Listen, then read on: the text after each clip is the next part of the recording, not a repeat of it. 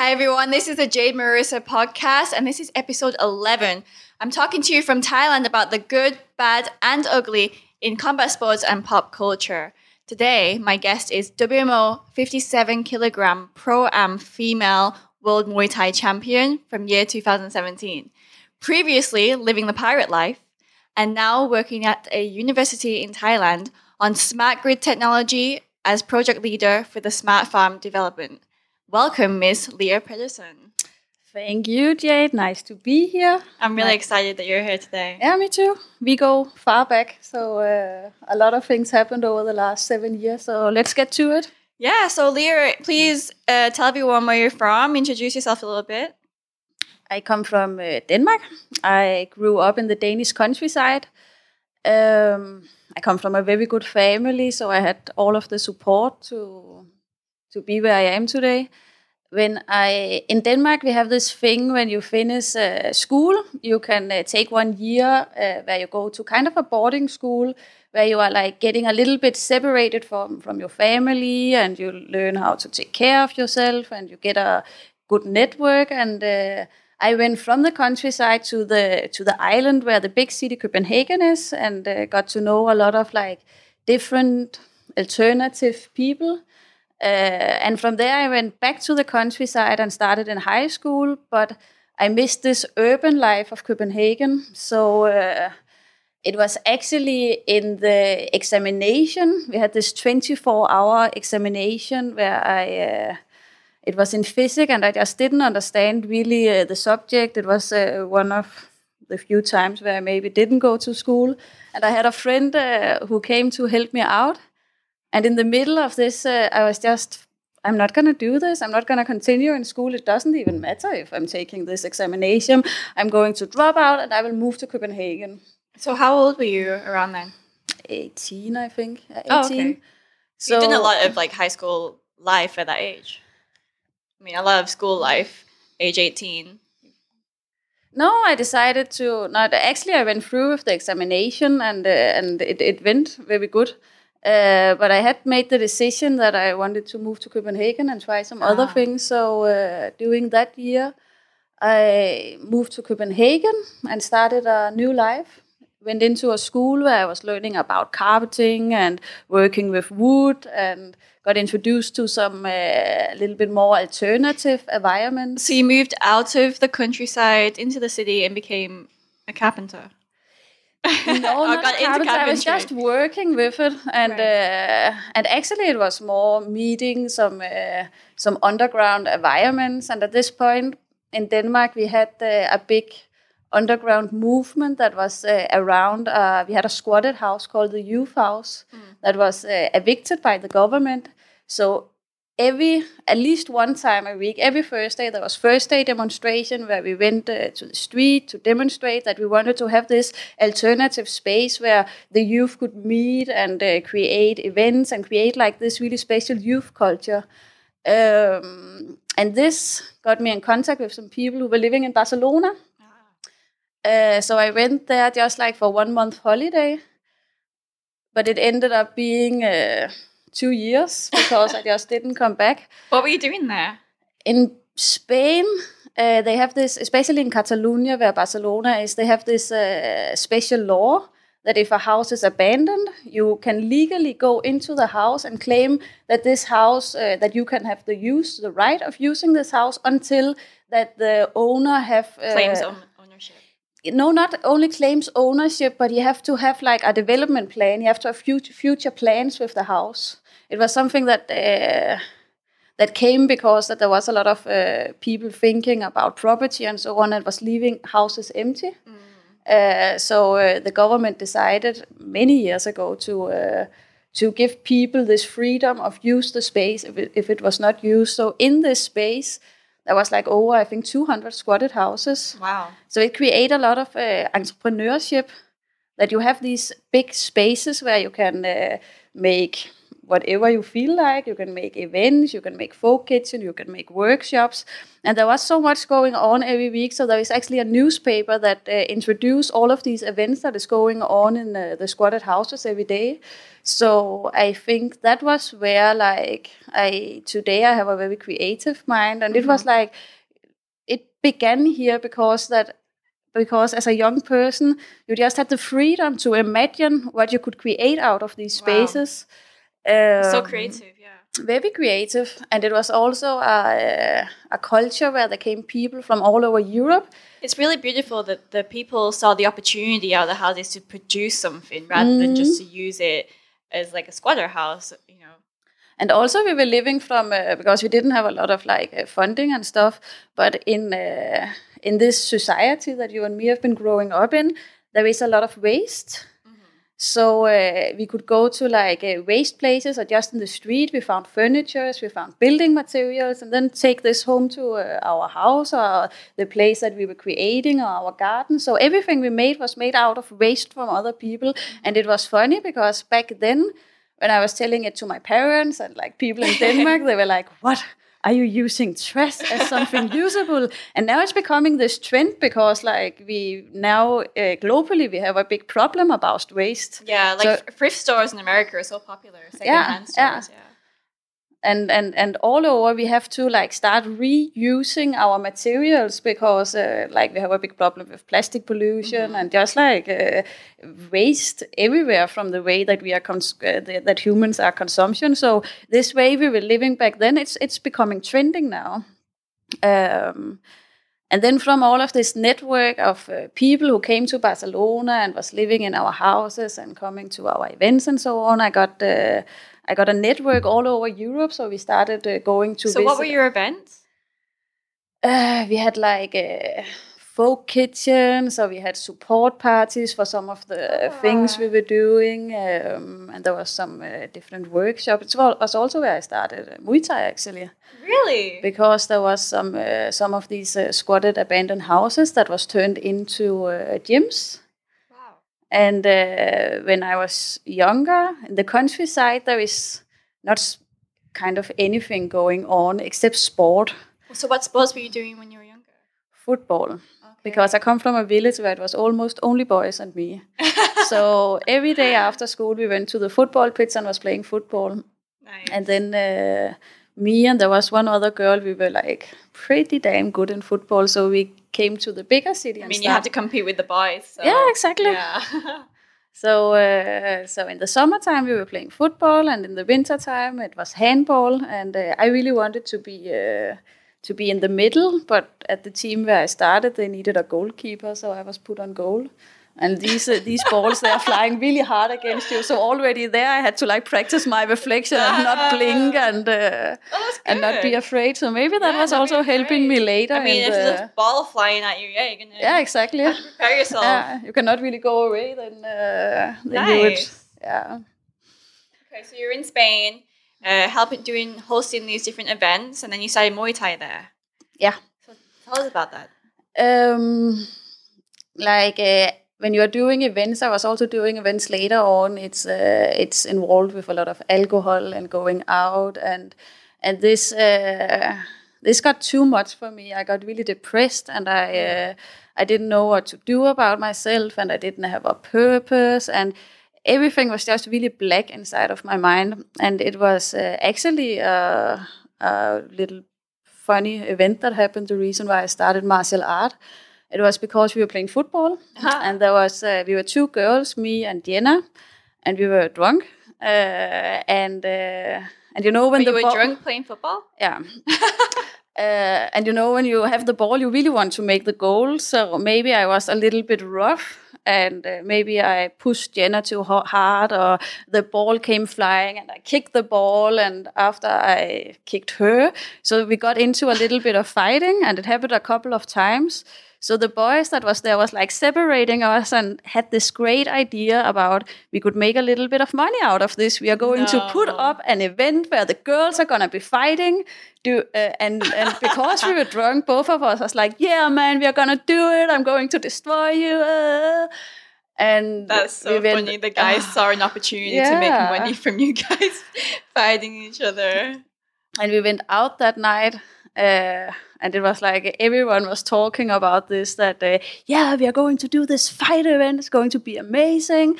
And the next morning i woke up with very bad hangovers and also feeling very uh, oh my Regretful. fucking god what am i doing? Because jenna she's this really hardcore punker from hamburg who was uh, earlier fighting with the nazis and had put a knife through her foot and and I was just this little Oh countryside girl, and people called me a hippie, and she was like so rough. and then one of my friend came by, and he have been doing martial art. So he was, no worries, dear. We make a plan. You are secretly gonna be training with me in one of the gyms we have Oh around. Oh my god, she So- had a secret Mr. Miyagi. completely. Matthias from uh, Finland. So uh, we went uh, training every morning and every night, and I had to do it because I had this stupid fight coming up, and I was so nervous, and I was crying almost after every uh, every training. Why am I doing this? but there was no pulling out. But then the fight never happened because uh, a house got evicted, and there was like some things going on, but but I could feel like this depression I had about no purpose and blah blah blah. That that that this sport actually were doing something positive for me. Right. And from my background in football, I like I, I was a, I was a very sporty person and, and I was very happy back then. So I started running and continue martial art and knew that I had to move on from Barcelona. And I had a good friend and we had uh, a dream about going to South America together. But my sister, she moved to Chiang Mai. So uh, my first visit to Thailand was to visit her with my friend and uh, my Around my- what year was that? Remember? maybe around 2011 Mhm. 11 2010 maybe yeah so we came to chiang mai and my sister was working and uh, and my friend she wanted to try to go to a muay thai gym so uh, we went to shire gym where it was the first Chaya. yeah where it was first time i met emma thomas. Ah. uh, and was training. And and like you know we have many different intelligence and my body is like uh, very physically intelligent so I, I i adapt pretty fast in a in a sport. So i was getting muay thai fast and Yeah. the trainers after two weeks was like hey you should fight And I was Oh. like no i should not fight but anyway But like wait, but so why did you just you just wanted to try the Muay Thai? That's why you. you yeah and i had gym. like a little bit of background from Yeah. barcelona So you thought, Uh, okay, I'm in Thailand now. I might as well try it. Yeah, here. and then it was also amazing to see the way of uh, how people were socializing, and it was not around uh, going out or socializing in a bad way. It was like a healthy way Yeah. of uh, meeting people and having fun. Uh, so we continued from there to South America and agreed on that we should try a gym in Argentina, in Buenos Aires, which was our first uh, place. And we lived there one month and we were going to the gym every day. And uh, then there was some more people from Denmark coming and wanted to join our travel. And that was like from uh, the party uh, scene of Denmark. And I knew that I needed like to break out of that. I wanted. Yeah. So uh, I decided to just go on my own. So I took a bus two days before New Year's Eve to Bolivia. Uh, what? yeah, What what came to your mind to? Because we had agreed that, uh, or in my, I don't know if we had agreed this, but what I came to South America for was like to learn Spanish finally. I lived in Spain for two years and I only spoke like really bad Spanish. And Ah. I wanted to discover the culture. And if you're traveling up in a big group of Danish people, Yeah, then you are kind of excluding the culture and the people around you. So that was the first time where I went on my complete own out traveling in the world in that Wow. that bus towards Bolivia. And I sat beside uh, one uh, Buenos Aires lady, no, uh, one uh, Bolivian lady who lived in Buenos Aires. Uh, and she was going to see her family for the first time for a very long time. And South Americans, they are very like friendly and uh, welcoming. So she was like, "You should come. You don't have anywhere to celebrate New Year." Or at least I think that was what she was saying because my Spanish was a little bit croaky and like, I'll sell you, yeah. blonde girl.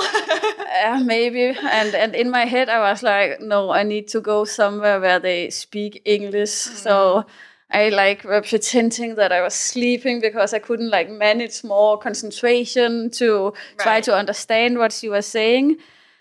Uh, so I had a plan about going to a like touristic place when we arrived in Bolivia, but there was a big strike. oh. So there was no buses, there was no nothing because uh, they were protesting about something. So I was like, oh, uh, pardona, pardona, can, can I anyway please come with you because I have Oh, nowhere else to go? And she was like, yeah, you come with me to my uh, grandpapa. So uh, I went with this family and the fam, like her family, her brothers and cousin that came down from La Paz to celebrate New Year, and it was the first time they saw each other through for a long time. And I didn't understand a word they were saying, but they were very friendly anyway. And it was in this small city Tupiza, in kind of uh, the land. It, it was everything. There was so much iron in the soil, so it was like the red land. Every all the mountains were red, the Wow. rivers was red, and then the Bolivian were going around in this really traditional clothes, and all the time chewing uh, coca leaves. oh my god. And one day, uh, the grandpapa he had a headache, so he had so he came out way of taking coca leaves and licked on them and put them in his face everywhere. So he came out as a bush, bush, and apparently it was helping. What? What do you mean? He, He had just had it everywhere. These leaves at on his leaves on his yeah, face? Yeah. and then he rushed out. No, it he that, that it helped his headache. Yeah, Interesting. very interesting. They're using it like medicine. Ah. So after this, we continued to La Paz, where I was living with them for one month, and I learned from Thailand this that it was a good way of socializing. To- you lived with the lady for one month? I lived one week in Tupiza, and then her family invited me to come and live with them in La Paz. Wow. so I just kind of followed along, and I'm still in contact with them. So I have this uh, fa- Boliv- my Bolivian family, oh, that's so cute. and um, so I went uh, online on Google and searched La Paz, Muay Thai, Hmm. but there was only Taekwondo.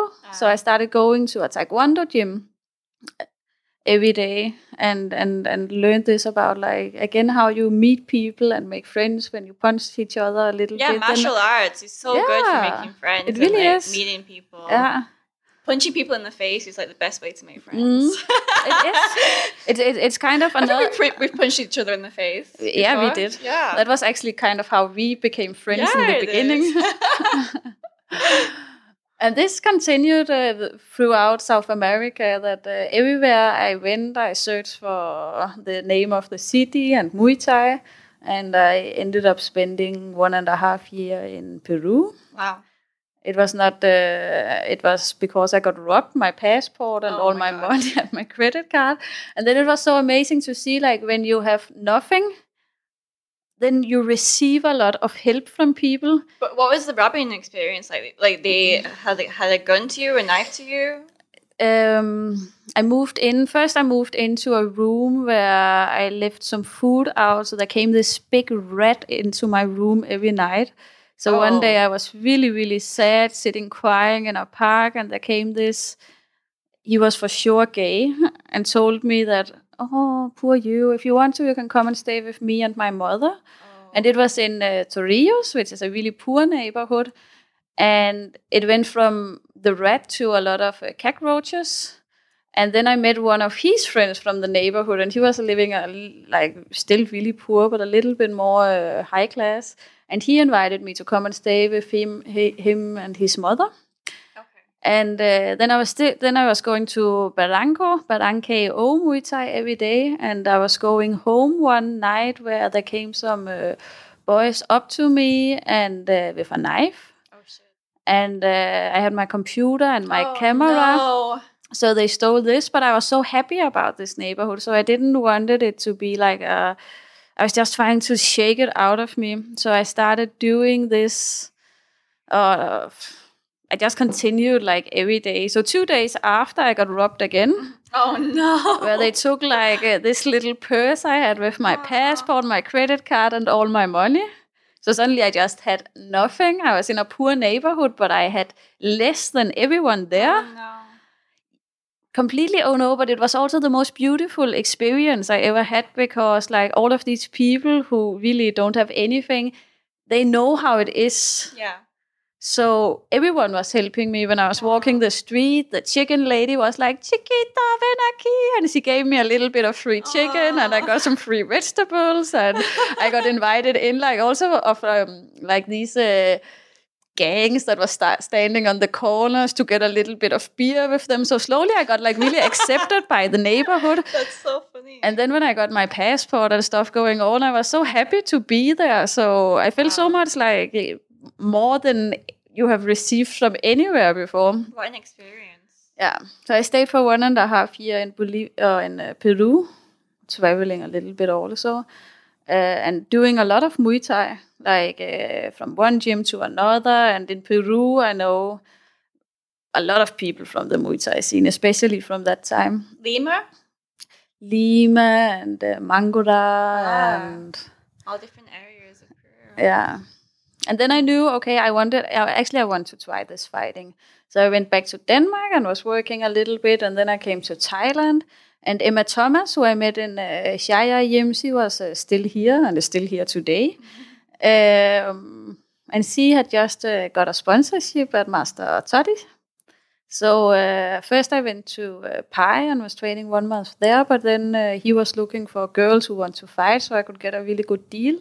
So I went down there where I was training with Emma, and I met Jade, and we had some of our first fights at the same event, didn't we? Oh, it was also your first fight at the Yeah. at that market, the night Yeah, market. yeah. Oh, oh. so we, both- kind of started. we uh, both lost our fight virginity at the same place on the we did. same day. we go back like really Oh. long time. Wow. Mm, So we've been fighting for the same amount of time. mm, Oh, that's amazing. it is. Yeah. okay, so then you're at Master Toddy's and then you how long were you fighting there? How long were you there for? I was there for six months and I had six fights. And then I went back Oh, to nice. Denmark where I uh, had the Danish championship um, against Eva. And I, because no one knew who I was, because I haven't been in Denmark for at Yeah. all fighting, so so I think I surprised this girl a lot. She was pretty much expecting that I was just another little girl who didn't have any skill. I won that, and then I got offered a championship fight in K1 by ISKA. And also there, I was totally underdog, but I had a, some really good trainers, and I was so nervous. Like when I, you know, uh, when you have an opponent and you see the first video fo- photos, Mhm. and you're like, "Oh my god, how am I gonna fight this monster?" I definitely know how you feel. But then like once you're in the ring it's a totally different story. yeah, it is. Yeah. You don't you always like criticize yourself too much. So you think you watch someone else's video and you think, Oh my god, this person is a monster. How can I fight Mhm. them? And then when you go into the ring and then you watch your You fight back, you're like, you're like, you're a monster. You're like, oh my god, what's wrong with me? Mm, and and and also you know like in your first many fights you have so much adrenaline going on so you don't really think at all you're just like a, a wild person going crazy and after the fight you come out and you don't remember Totally. anything and your body is completely destroyed because there was so much adrenaline and your muscle was just like tight for 10 minutes and then slowly you start to uh, listen and thinking and breathing and all of these really immense, uh, like uh, you can follow the game plan much better yeah, after you, you can relax and you can use stage of just pure Mm. adrenaline. And at this fight, it was the first fight where I started to listen, but I didn't listen to my corner. I was hearing everything her trainer was telling her to do. So the instructions she got, then I came flying doing that. Damn, her corner must have been loud. yeah, or, or like, I think my corner was loud too. At least they were at the video, but it's it's it's it's your sentence. Sentence. It's like It's, It's so a- good that you got fights in Europe. Like So you went back to you went back to Denmark, and then you just talked to a gym straight away, and you got connected to a coach there, and he was able to hook you up with fights more or less straight Mm. away. That's really lucky. I, I am a lucky person, I think. Ah. and then um, from there, I started working in a Danish community called Christiania. Um, where I was working many years in some different businesses. Uh, but it's a, like a very special community. It's a famous community around the world, um, and and they supported me a lot when I was going to because Muay Thai is not on the team Denmark, so we don't get any like governmental money to go fighting. Right. But then I like became a fighter for Christiania.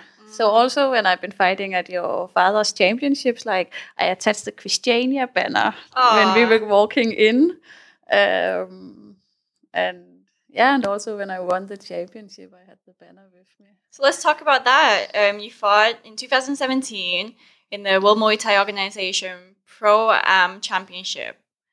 So, do you only fight one time or twice? Two times. Twice. Tell us about it. Mm, if we go back one year before, I also had I won the first fight against Thailand and lost the Ah. second fight against Italy. And I actually I hoped to meet that that Italian girl again, but she moved up one weight class. So there was me and uh, Daniela, who was uh, at Luktufa Gym. Yeah. So, where- so that was in 2017. yeah, that was in 2017. We had the first fight, um, and I won that fight. And then just after, there was Singapore. Also, Oh, the championship fight was against Singapore. yeah. And but here Singapore was fighting against Spain, and she knocked her out in the first round, and she was really tall and really good. So again, you get this feeling like, oh, what am I going to do tomorrow? uh, but one way I have, or like, it's not my game plan. It's just who I am. I'm really aggressive, and it's also often the easy way to win, just to be the aggressor and to destroy their game plan. Yeah, Lea is a very forward fighter. Yeah, very forward. And if we get too close, we just go into the clinch. Um, and uh, Kill or be killed. yeah, and it worked really good here. And I also had a really good uh, like uh, I was training uh, in Suatai in Phuket up to this championship where Mao from Mexico was the gym manager. Uh, or from Costa Rica, he's now living in Mexico, and uh, so I had a and I, I won the Danish championship just two weeks before. So I had like uh, a long training period up to the Danish championship, and just the day after, I flew to Phuket and was training there for the world championship. So it's also the way you win your fight, like how your training have been Definitely. before. So.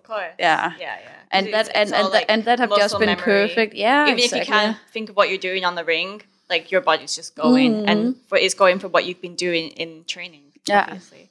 So yeah, let's talk. Let's go back a little bit. Talk about when you fought against Danielle. So Danielle is a fighter from Luktufa Muay Thai. So that was really hard for me. Like I had my fighter Mm. Danielle against my friend Lea, both fighting. I was like pretty stressed out to be honest. I was excited and I was like, oh no, like how can I even cheer for this? You know? Which side am I gonna be on? Yeah, and like you were, you guys were like training a little bit beforehand, no? I like I've been coming in Luktufa for many years, and Yeah. uh, and and I really love Luktufa. And Luktufa is uh, like the the closest Muay Thai family I have. So of course, this time I think I came to Bangkok three or four days before the no, because we come early. So I think I was there five days before. Yeah. So I had to like keep on training to keep the muscle memory. So I went to Luktufa one day where Daniela, who was uh, also in 50, uh, 57 kgs, uh, fighting for the build. Yeah, because So- the thing so- is, like in the championship, we have up to 50 countries competing in these championships. So you have no idea who you're going to fight until the day before Mm. or even the same day. Sometimes they announce it and you're like, oh, this person but but but we found out out there, and me and Daniela was like both. in the same Oh, category. yeah. oh, like uh, okay. Uh, hey, my name is uh, a little bit like awkward. I feel you. Yeah. Aw, that's funny. I think we also had like some Brazilians training who are like 57 Mm. kilogram. Some other people who was in the category. It's a popular weight class. I'd say 54 to 57 around that is a popular weight class for Mm. women. yeah. Yeah. And also smaller, I think. Yeah, but yeah. But yeah, and you said like the year before you lost against Italy. Mm. I've also lost against Italy. Like I must say, Italians are very good Muay Thai fighters. Mm. What is her strong. name? This Italian girl. I don't know. Okay. yeah. But she is really good. But like she keep on fighting amateur and pro am and never Ah. really go up and take the professional fights. And that that is a little bit of a thing because many people who have like a lot of experience Mm-hmm. behind them, they keep in the like not professional leagues and and and. Uh, there should be some kind of uh, Yeah. Maybe maybe to get some type some type of special funding if they just stay in the amateur and pro am Mm. fun uh, pro am categories. So I know Yeah. um, the Vietnamese team they've been fighting forever, like their entire lives almost, and they only fight in amateur because their government fund them Mm. for fighting amateur and representing Vietnam. So if they move to professional, then I don't think they would get that anymore. It must be so nice to have governments Help, yeah. funding you. Yeah. But I had Christiania funding me, and also because Christiania, and it was like all people and businesses putting a little bit in, so I could go and fight. So there was so many people who was following it on uh, on Facebook and social Aw. media. And the video you made a live stream, so people were like sitting at home. Oh, Lea is going to fight! Come here, everyone! Lea is fighting. Uh, and you know when you when you do fight. Of course it's a very big fin- thing to win a championship and you are extremely like happy and yeah finally it happened. But when i came home like people came oh lea we were watching it. And i must say that after i I was crying a little bit Oh. out of happiness. Yeah the hero. and yeah, and this and all of the comments you sometimes get on Facebook. It's Yeah. it's also what make a lot of like because it is tough fighting, and often you like find yourself in why am I doing can be this? What lonely. if it's yeah? What is this gonna? Where is this going to take me? Yeah. But all of these uh, this support from back home and from friend, friends and family that that really make a difference. So if you have friends fighting, then like support them by by by telling them that it's cool what they're doing. And yeah. Yeah. Always support each other. yeah. Always support people who's doing something. Because sometimes even like even if you're in it, sometimes you do feel you have those days where you're you doubt yourself or you feel like maybe I shouldn't do this anymore. Mm. But then you see all the people around you supporting you, and you're like, Mm. okay, this and is that why keep I'm doing you it. yeah, that keep you doing it. Um yeah. So and and I also like because our brain is always trying to take us out on what is not pleasant, and it is not pleasant to go wake up at five o'clock and go running. Uh, 10, 7 or 5 Ks or how it is at the gym where you are and then skip and then after all of this you are going to do the actually Muay Thai training like it is really hard mentally not when you are out doing it but to get yourself there and I think that this is a very strong thing to uh, to to do and make into a habit to do all of the unpleasant work because it's it's it's how you develop and how you also move forward in other f- things of life. yeah, you're really just challenging yourself every day, mentally, physically, emotionally. I've even cried during training. days. me too, completely. it's so normal. especially cutting weight. Yeah. Yeah. Thinking like it's okay, I cry because this must be some grams falling off my body also. it's true. No, and a lot of girls actually cry during training because I mean we go through all these different hormonal states as well, Mm. and sometimes when we're putting our body through so much stress, you know, it, we're gonna get emotional about it too. And I've seen girls cry during training, and you ask them, "Why are you crying? What's wrong?" She's like, "I don't know." I like, don't know. exactly, but it's like so common. yeah. So if you're a female fighter and it's happening to you, just realize like it's normal and you're just being hormonal. And it's good. Like Be aware of it. You you feel shit and you don't know why you are acting like this but anyway you are doing it. You're putting the work in and it's it's it's a really it's important thing to learn and also to take with you out of the gym, out of the fighting, to do the unpleasant thing because after the unpleasant thing and you go into the ring and you have your fight, you forget all of the shit you went through and you only like taste the feeling of, yes, I did this. Yes. And it's the same with like uh, both you and me, we are doing a lot of projects and have always been doing it. And projects is not only filled with joy and fun days. Maybe it's what we put out of Facebook, but you go through so much shit and you get like Failures smashed down well. so many times, Yeah. like you do in Muay Thai, where you are like thrown to the floor. So you really learn some great lessons in sports and being a fighter of continuing and not quitting, never give up, and all of these things that you. It's so true. It can be applied to everything that you do, Mm. you know, school or work. You know, you're always going to meet failures in life. And if you're going to dwell on it, then that's the end. But if you're going to keep on fighting and go on to the next one, then that's it makes you a fighter as a person, not just as a athlete. and it's going to take you to uh, on an uh, amazing journey because when you are moving forward and and people can feel this energy that you are not gonna give up and you you always get back up and you continue what you are doing this is when you get a lot of really good opportunities uh, and it's also something we have been talking about that it happened for both of Yeah, us it's true. Yeah. like like when something maybe not happened as we hoped so then something else come up because we put our energy out there that we want to do something and this uh, this for me it come from the change i did when i started training and later on fighting Mhm. So after your WMO uh, championship, did you continue fighting? When was your last fight? my last fight was in January. So after this championship, I was uh, I was training for it in Phuket in uh, Suat Thai Muay Thai, and after this, I got offered a sponsorship there.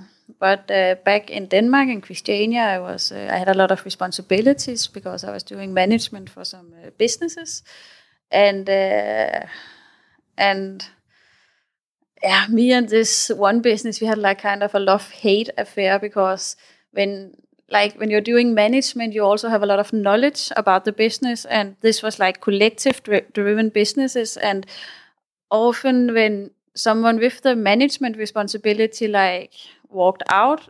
The business lost a lot of uh, knowledge and know-how so it kind of had to start over and i promised this business that i would not do this.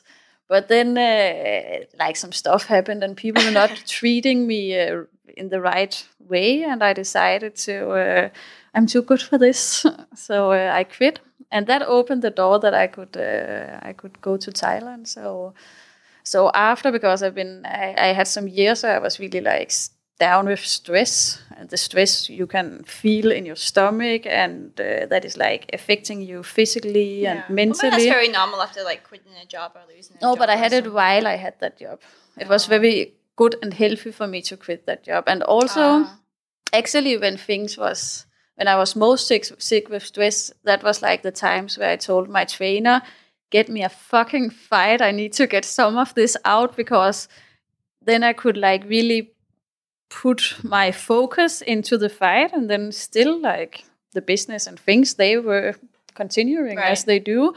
And then after the fight because all of the energy you put into training also do that your body is a lot stronger and can take a lot more after. So mm-hmm. you after a fight you are kind of this superhuman for a while. Yeah. Um Isn't it funny how you get scared for, before- your first fight? Someone's like, "Do you want to fight?" And you're like, "No." But then once you do it, it becomes sort of addictive. it's so addictive It's strange now. yeah Getting punched in the face and hit and hitting someone, you really feel uh, the the pump, the energy from it. Yeah. So yeah, you can definitely go on to the next one. on to the Mm-hmm. But for me, one. the addiction was pretty much this: that life, especially the way I have been living life, it's uh, it's it's going up and down. And when life was down, I knew that uh, a tool to getting it up here again was to take a fight. So so when I was down, I was like, okay, my tool. Get me a fight, and then I took the fight, and everything was so it much gives better. you focus and drive Yeah. and determination. Yeah. that's true. um yeah completely and and also health like like like our emotions is also very uh, driven by how we eat and drink and so on and when you take a fight you like get on the right diet, Stop and drinking. stop drinking, and stop everything. So so this unbalance in your body is also like uh, out of Yeah. your system. So so this True. also like affect you in a positive uh, direction. And then I was not I didn't have this work anymore, so I had the opportunity to uh, go to Phuket and start training there. And that was uh, I left last year New Year's Eve. So I actually like paid a little bit of extra money because I calculated that I could see firework from up because I was flying like over many Could you? Of course, I could not because like fireworks is so small, and I was so high up, so I was so disappointed in the in the flight, I'd be and, fe- scared. and, and felt very stupid if at I the was same in an time. airplane and I looked out the window and I saw something flashy I flying at I me, could look down I would be quite like that. scared. Aye. Uh, so I landed in Thailand the 1st of January 2018 and went to Phuket and started training and fighting.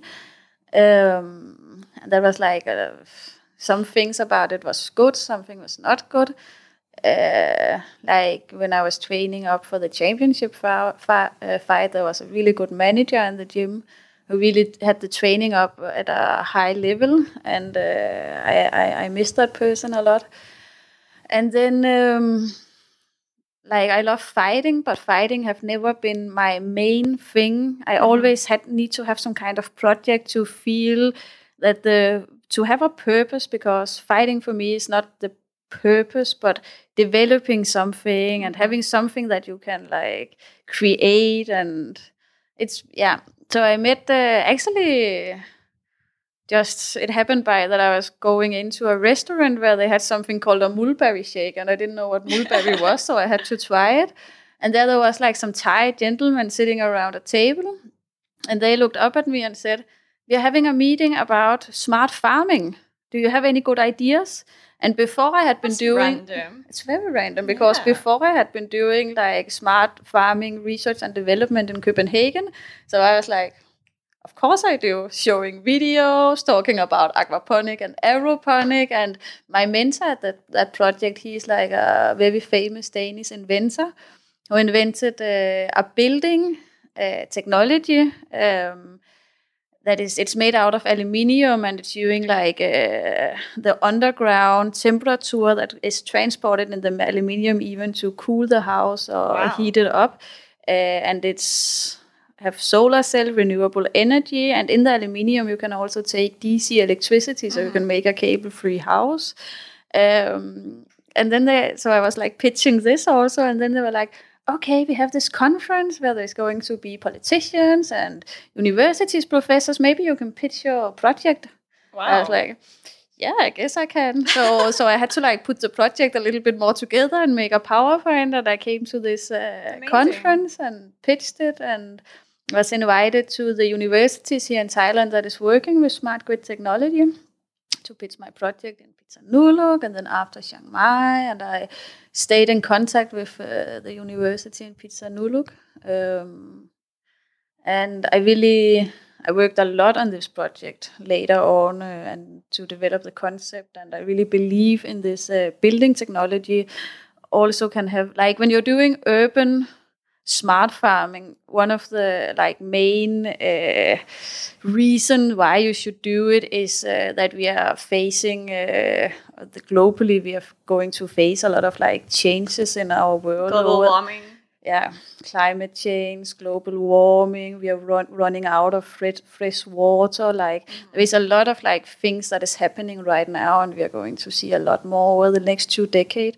So also, I got uh, very much into this climate change research, and from that got more and more like obsessed about that this is actually a really good idea, and it it, it can help a lot of people around, and it could be a really good business model. And when I get obsessed, it's like everything else whoop, Tunnel vision. completely. Uh, so I also stopped doing Muay Thai because uh, because I was kind of doing b- both things half. I was going training all the time, and then going home working on the project, and nothing really worked out the best. So I decided to stop fighting. But then uh, my good friend Jade called me and said, uh, "Hey Lea, I I have a very good opportunity for you. You can go and fight in China, and it's a big thing to go and fight in China. It's like When she says good friend Jade, she means me, by the way. of course I do. um, yeah, yeah, I got you on WLF. mm. Yeah, kickboxing in China. It was awesome. So uh, I went to Phitsanulok to train for the fight, where uh, Adrian Boy, who is the project leader of the Smart City up there, he invited me to stay with his family. Then I went training every day, and we went to China.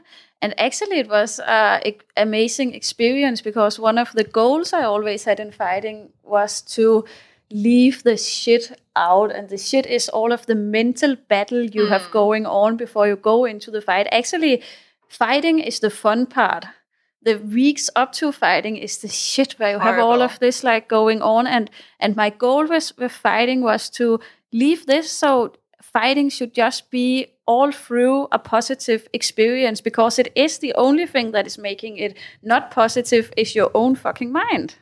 So it was like having this Mental battle. yeah, but also learning to leave out the bad thoughts and only concentrate, uh, only like focus on the in the good thing. Um, and I think maybe because I had retired and Muay Thai was not like my main thing anymore, so I was just like, yeah, it's gonna be uh, awesome to go to China and try this. I still there was one day where I had a little bit of mental thing where I got sent a video of my opponent, but I don't think it was the girl I was actually fighting. No, it wasn't. No. No, I remember you you contacted me and you were like, I don't think this is the girl. Mhm. Yeah. Um, But maybe that's a good good thing. Sometimes in Muay Thai you do end up going to a fight and then it's completely different person to what you were told yeah. many times. Yeah. Uh, and that was an awesome experience in China. I'm glad. Yeah. So thank you for that one. Yeah, you're welcome. I'm really happy. And she won, by the way. I won as Yeah. the only not Chinese person. It's really difficult to go to China and, and win a fight against their national And they are also really good in China. Like China is uh, investing a lot of money in in really growing in martial art. Yes. So uh, the fighters are almost like superstars there, and they are like they are machines. they are just moving forward, and they don't uh, like get any impact no matter what you throw against them. But but I had a, I had pretty good control over my girl though. Nice. Yeah. Um, and then I went. I think I went to Denmark a little bit after that, and was thinking. Yeah, you I went, was, yeah, I remember you went to Uh, Denmark after that fight. and I was living in Phuket still, but I had more like what I wanted to do. It it was not going to happen in Phuket, so I decided to move to Phitsanulok, and came up there and came out to the university and was like, I want to be part of this. Wow. Oh, yeah, because you still had the contacts from when you Yeah. met them in Phuket. And also like had a little bit of contact with them, like writing back and forward about the project. And I think, like by doing this, like deciding, okay, this is what I want to do. So where is it going to happen? And then you go there, and this also show to them that this is really what you want to do. Right. Right. So uh, they saw your determination, your work ethic. So at the at the university, Naresuan University, there is a, a like a department working with smart grid technology. It's uh, it started 25 years ago as the School for Renewable Energy. Oh, in Uh, Thailand? Yeah, Wow, I didn't know that. um, and it's been one of the leading like uh, places of like uh, education and uh, and school of renewables, and uh, because uh, our world is changing and is always changing with technology, and our cit- cities especially is changing. They put it put smart grid into it. So now it's the School of Renewable Energy and Smart Grid Technology. Um, and it's a lot about like uh, applications and uh, like software, digital transformations of uh, cities. Where I believe that with the digital transformation, there also need to be some uh, hardware, and I believe that in the future we are facing also with, uh, especially with climate change, that that part of the solution is in going back to the past. And in the local community like have the supply of the most uh, like elementary thing we need for living, with, which is electricity. We can get from renewable energy. We need housing, and we need food and uh, from the again from the smart farm developing uh, and research I've been doing before, I I had a pretty good idea put together about uh, it's it's it's a trend that is especially in the states and also coming to uh, Europe now about vertical farming. Mm-hmm. Because if you grow up rather than out, you can grow in the in the prototype I'm oh, it's doing. quite popular in Singapore as well. Yeah, in Singapore also.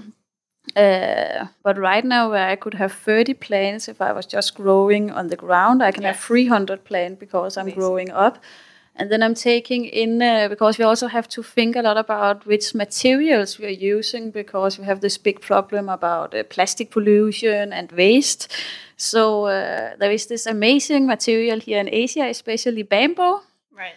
Uh, so, uh, so I had like should it be PVC plastic or should it be bamboo? And then one uh, day, the the principal at Jan Watt, he came and picked me up and was, now we're going out and finding you some bamboo. Aww. So we drove out and saw some green bamboo laying in the side of the road and went talking to the locals and they could get us some more bamboo. Wow, as easy as that. Yeah, pretty easy. But We, we drove pretty far though. Uh-huh. Uh, so two days after, we went and cut the bamboo into the right size and took it back, the screen bamboo.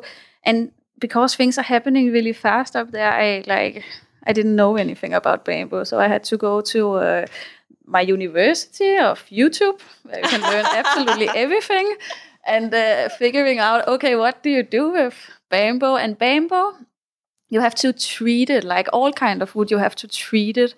And you can do a heat treating with bamboo where you heat it up. So I turned my kitchen into a little workshop was heating the bamboo up so there comes this natural oil out. You can then like put into the bamboo and then you have to have wow. it uh, drying for a while. It was like a crazy job and it also have these nuts inside where i had to stand with like a big metal thing and just like get them out.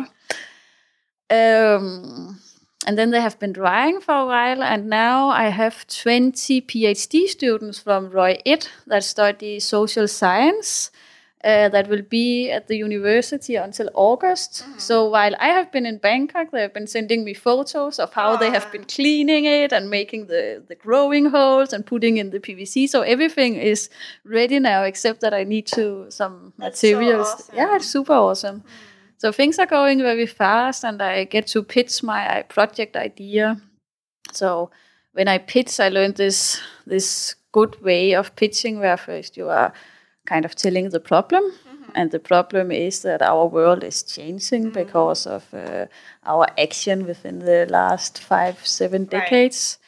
So our uh, our climate is changing, and there is so many people around the world that is hungry and that is uh, like like rising also is not because we are like getting closer to a solu- solution and that is also due to climate change and and changing weather and longer drought periods. Last year I was in Europe, and in Europe, also during the summer in Denmark, normally it rain. Mm-hmm. But this time they had four months of like tropical weather. Wow. It was like 35 degrees. Yeah, even the summers in England are getting really nice. Yeah, really nice. we but used to just have like maybe five days summer maximum. But the thing is, it is really nice. Of course, tropical weather is really nice, but it's not nice for the farmer. Right like the farmers in Denmark, they had to slaughter all the animals because they could not uh, produce enough food for them. They had the worst oh. harvest for 150 years. I was flying over Europe from Switzerland to Denmark. Europe is normally very green in the summertime. Yeah. Everything was yellow. Oh. Um, yeah. Damn, it's a big difference. Mm. And like another crazy thing is that every Second, we throw out 40 tons of food around the world. Yeah. One third of all agricultural resources is like discarded. Mm-hmm. Um, so it's not really about that we have to produce more food. It's more that we have to start producing it smarter. Right. And that is our idea about this vertical farm to make the technology. Uh, it's an old technology. Actually, it was like NASA that wanted to find a way to grow food out of space. Wow. So uh, they, this system it's not necessary. I think we can just do it in in in the the world we have right now. exactly. But just do it smart, like you said, and and not really overindulging, as a lot of places are doing. Mhm. Yeah. and it's easy to do and at a very small space you can grow a lot of food and this could be a way to take food into the cities Right. so everyone can start growing Yeah. and then by uh, Do you see that happening? That is what we are working for It's is- mindset, though. You know, you really have to work it into the people because people are lazy. That's the problem. yeah but you can be lazy because we have like a technology of uh, iot internet of things where everything can just be run by itself Right, where you can sit being lazy in your sofa and you can watch on your telephone on everything that is going on and your telephone can tell you okay today you should go out and Mm-hmm. harvest this or today you should like put some seed in some uh, growing media so it can become like really really easy uh, and then what we are uh, developing is a software where we are kind of taking out the intermedia, which is the shops.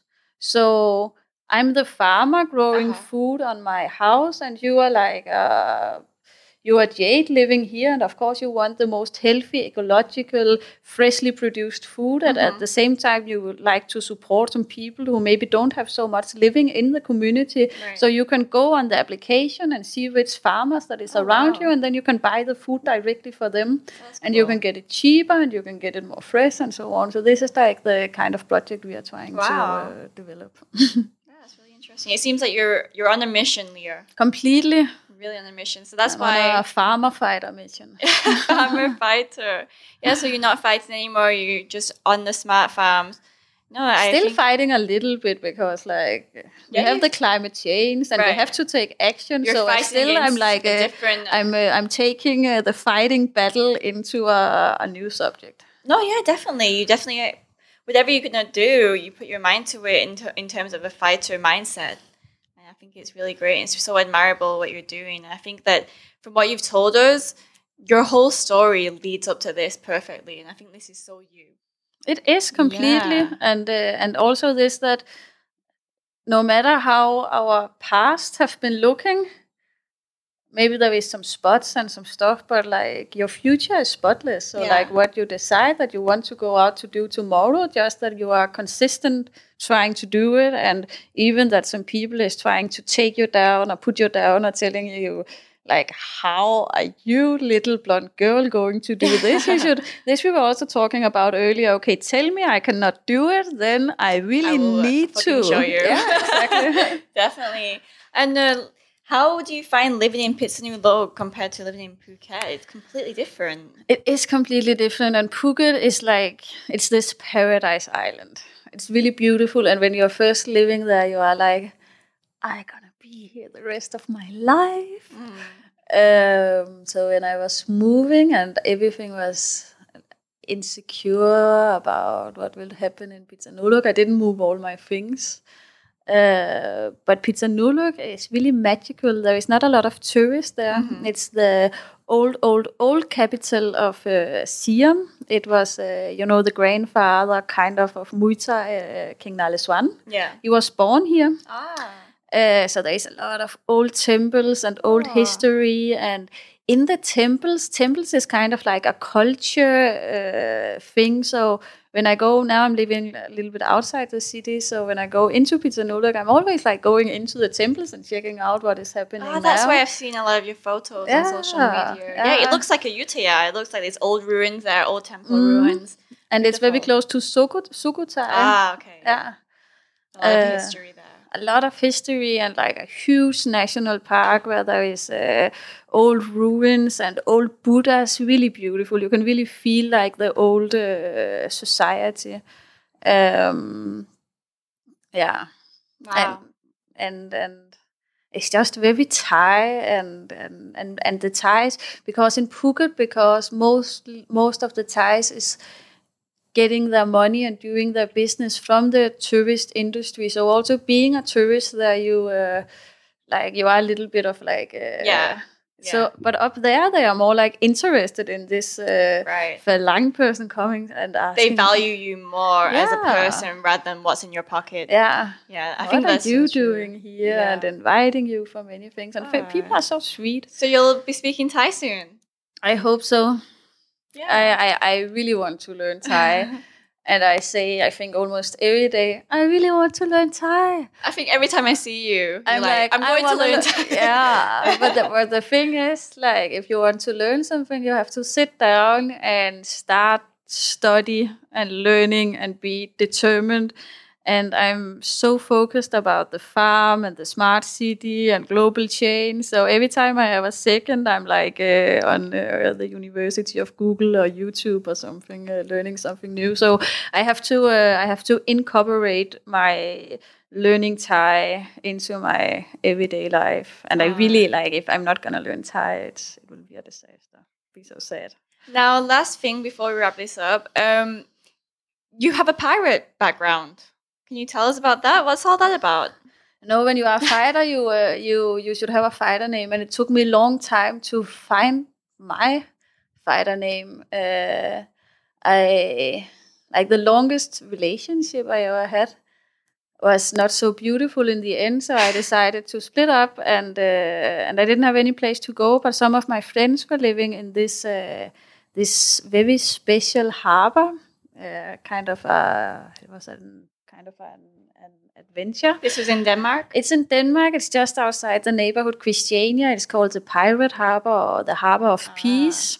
Um, Copenhagen is uh, there is a lot of like channels and river, and most of these uh, spaces on water is owned by uh, under the restriction of the Copenhagen Harbor. But this particular place, like the land is uh, peaced land, uh, like national peaced national park.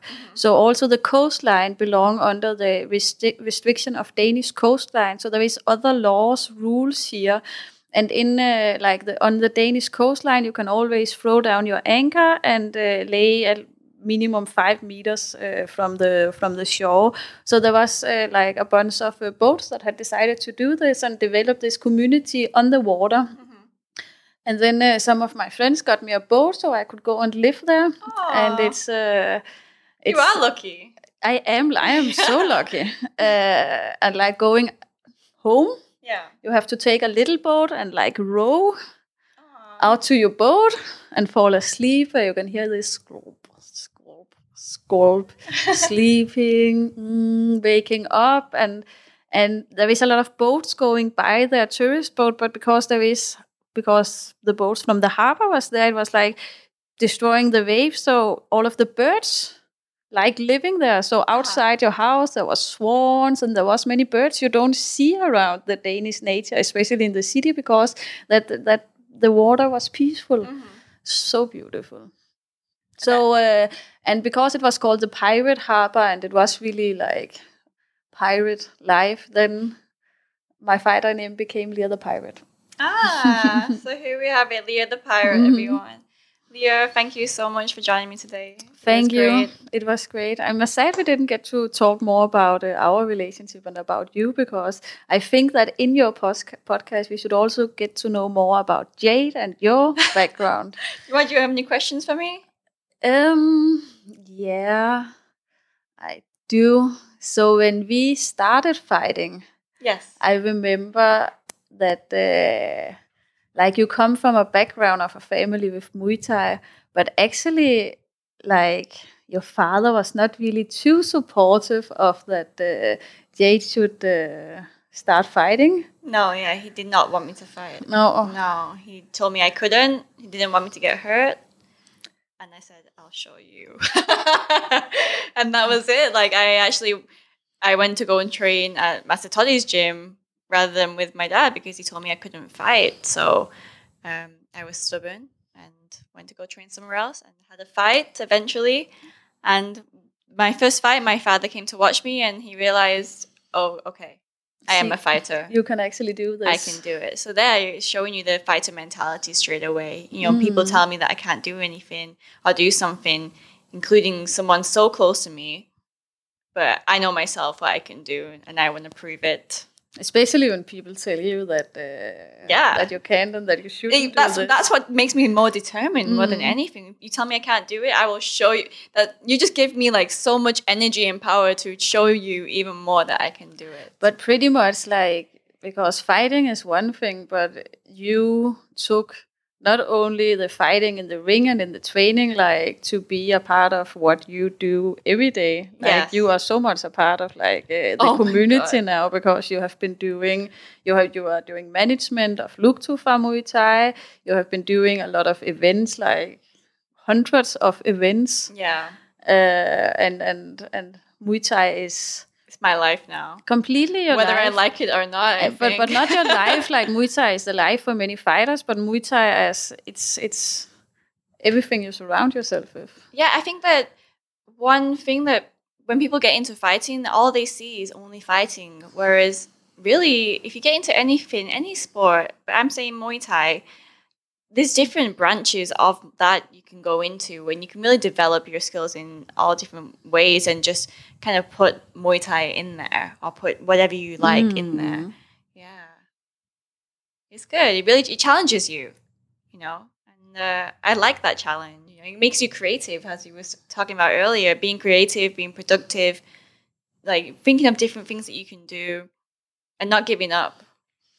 And then Muay Thai for you have also been this uh, entrepreneurship because you have been part of uh, the the Muay Thai gym your father created, and now you also are entrepreneur in in other things. You are making your own Female Fight League. female fight league. Yeah, so I, you know, I, I manage Luktufa Muay Thai, um, and I also help my dad with World Muay Thai organization.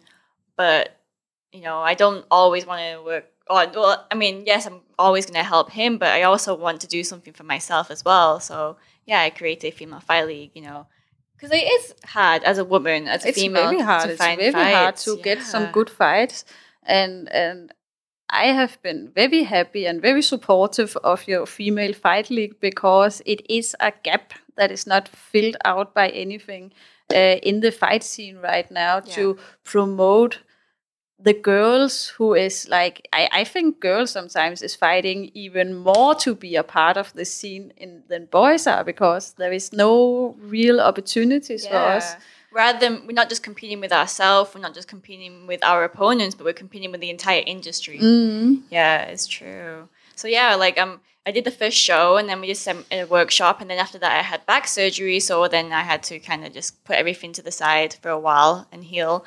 Um, we do plan to do another show for Female Fight League. We're still looking for sponsors. Not sure if it will be in Thailand or somewhere else. So stay tuned for that. I can't announce until it's confirmed.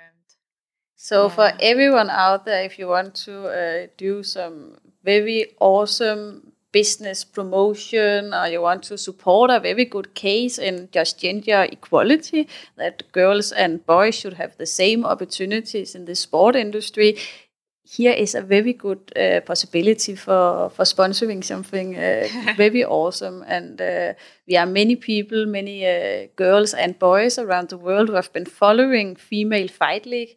So please, everyone, Support. support the female uh, industry in uh, in Muay Thai. And uh, the event you put up in uh, Pattaya, it was uh, it was something, huh? It Yeah, it was very, It was awesome, and all the screens and light, and it was so professional. Like I was, I worked uh, hard. Yeah. you know, like I wanted it to be a certain way. I envisioned it a certain way, and I worked and connected with people who could make that happen. Mm. Yeah, I really wanted to to prove to people that I could do it. And another thing, like even I think my dad was kind of unsure if I could do that, like make my own fight, promote my own fight, and organize everything. So he would ask me, "He's like, do you need my help? Are you sure? Do you want me to do you like?" Do something. I was No, like, I no, can do I'm it." doing it myself. Yeah. You see, and then he came to my event and he saw it and he was he was blown away. Yeah, but it did a was also job. amazing. You did a very great job. Yeah, I'm really happy. So let's it. get some more about uh, of this. And uh, and yeah, you just been through a very tough operation. I spoke Um, about that with my brother though, so yeah. it's okay. I'm, I'm healing, I'm getting better, and I'll be back training soon. I can shadow box right now and do like light exercise. So Mm.